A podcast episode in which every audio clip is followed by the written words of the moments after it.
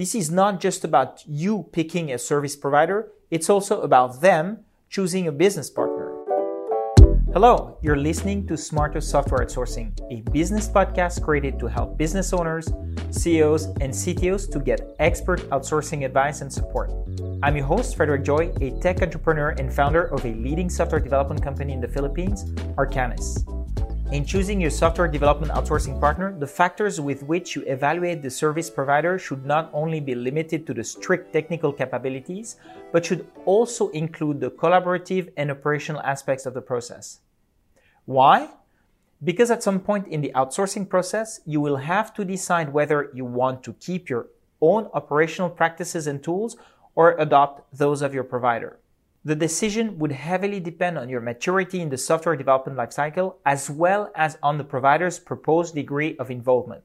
In this episode, we'll explain how a clear understanding of your own processes and tools is crucial in your discussions with potential outsourcing providers.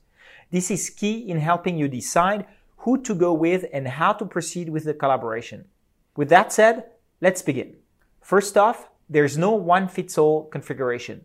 Typically, if you choose to transfer full project control to your outsourcing partner, you may want to adopt their practices and tools. This includes tools for communicating with developers, such as Slack or Skype, managing requirements like Jira, or for handling reporting, like how the developers give updates on their progress, their roadblocks, etc. On the other hand, if you prefer to keep control of most processes, what we call a client driven project, then your remote team will most likely adopt your existing tools and practices. Simply put, whoever takes control of the project should lead with implementing their processes. Otherwise, you significantly increase the risk of failure. Now, even if you decide to leave your team's management to your provider, remember that you remain the real owner of the project. You should be on top of things, overseeing all of your vendors' processes. Make sure you're well aware of their collaboration habits and practices and assess whether you're comfortable with these. That way, both organizations will learn about what works better for the other and for the project in general.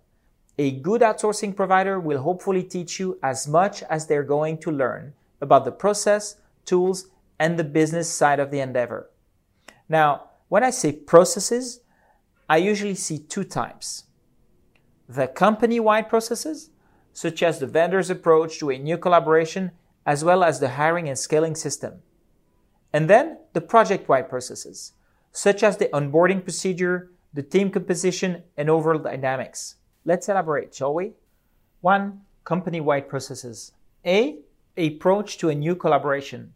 Asking a potential provider how they approach a new collaboration will help you prepare for the transition if you decide to go with them. Of course, it's pretty certain that both sides will have to make some adjustments when the collaboration starts. Still, I think a discussion early on about their approach to a new collaboration is an excellent opportunity to put a few things into question and improve in some areas if necessary. Some questions you can ask are how would they approach your needs and what would they do to make sure that they have a clear understanding of these needs? How would they manage your project requirements? What do they expect you to provide to clarify your development needs? Now, just to clarify things, I'll put in an important reminder here. This is not just about you picking a service provider, it's also about them choosing a business partner. Software development companies put careful consideration into assessing future client and decide whether or not they want to proceed, and that would depend on a huge number of factors. Like in any serious relationship, it's a two-way process. Your outsourcing initiative can't be successful without a detailed scope of work and a clear understanding of the role distribution within the team. So don't overlook these aspects. As we say, failing to prepare is preparing to fail. This statement is so true in software development outsourcing. If you're not sure about the scope of work, your potential provider should guide you through it. Software development companies usually have on their roster senior architects and business analysts who would be able to help you clarify these things and smoothen the transition. Having clear cut requirements and processes in place is key to ensuring that everyone involved has a good view of what needs to be done from a high level product roadmap to functionality standpoints. Also, Make sure that all stakeholders have the same level of information so they can come up with the most informed decisions. B. Hiring process and scaling system. Hiring the right people is really the heart of the software development outsourcing business. How does the provider pick their developers though? Try to understand how the whole hiring process works, including the selection criteria and the vetting part. This would tell you a lot about how selective they are about their people and boost your confidence or not in the team members you would be getting. For more information on this topic at large, check our blog post on how we attract and retain the best developers in the Philippines. I have included a link in the description box below, so please check it out. Now, besides hiring the right skills, you also want to make sure that the provider is able to keep them working in the company and consequently on your project for as long as possible, of course. Developers gain valuable experience and knowledge about your products over time, so you'd want them to stay for as long as they are needed. To have some assurance of this, check out the company's attrition rate. A low turnover is a good indicator of their ability to keep their staff happy and motivated.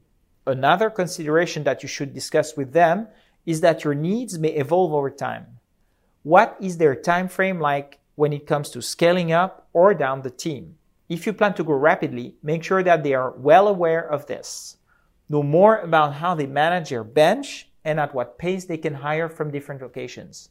Usually, scaling down also requires some planning for the provider. Just because you no longer need developers for your project doesn't mean the company will get rid of them. Traditionally, providers would require heads up on your prospective resource plans so they can arrange their hiring efforts accordingly. The second part is the team-wide processes. A. Onboarding process. Onboarding is one of the most exciting phases when assembling a team. This is where everyone is looking forward to starting a collaboration and when the foundations are set. At the same time, it's a very crucial moment where everything needs to be laid out as clearly as possible. This is to avoid miscommunication, which could lead to problems down the road. After all, it's not just about welcoming new developers to your team, it's also where you set clear cut ground rules. After this, it should be clear to everyone what is expected of them in terms of reporting, quality standards, communication, specific expectations, and all other elements that fall into the project. I have added a link to another episode where I'm discussing the details on how you should assess their communication processes and standards of quality. B. Team composition and dynamics. All companies have varying degrees of maturity and skills in their teams. Given the project objectives, which the provider should have a complete grasp of, you and your provider need to understand each other's setup as well as strengths and weaknesses to ensure that you complement each other where there's a need.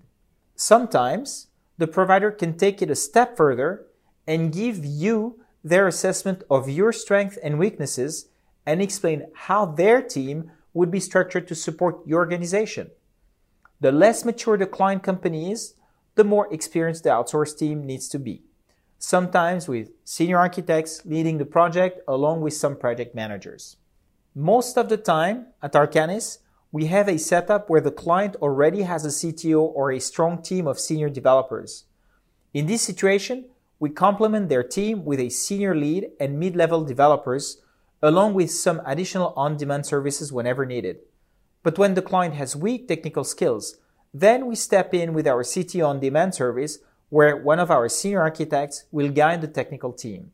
In most cases, we also recommend adding QA testers to the team to make sure that the quality of the deliverables is impeccable. Having been in the business for over 10 years, we've learned that it always works better with a second pair of eyes. One last aspect to check in the team dynamics is their work environment and location.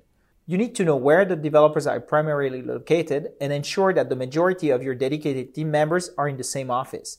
This is important for communication, training, company culture, and control.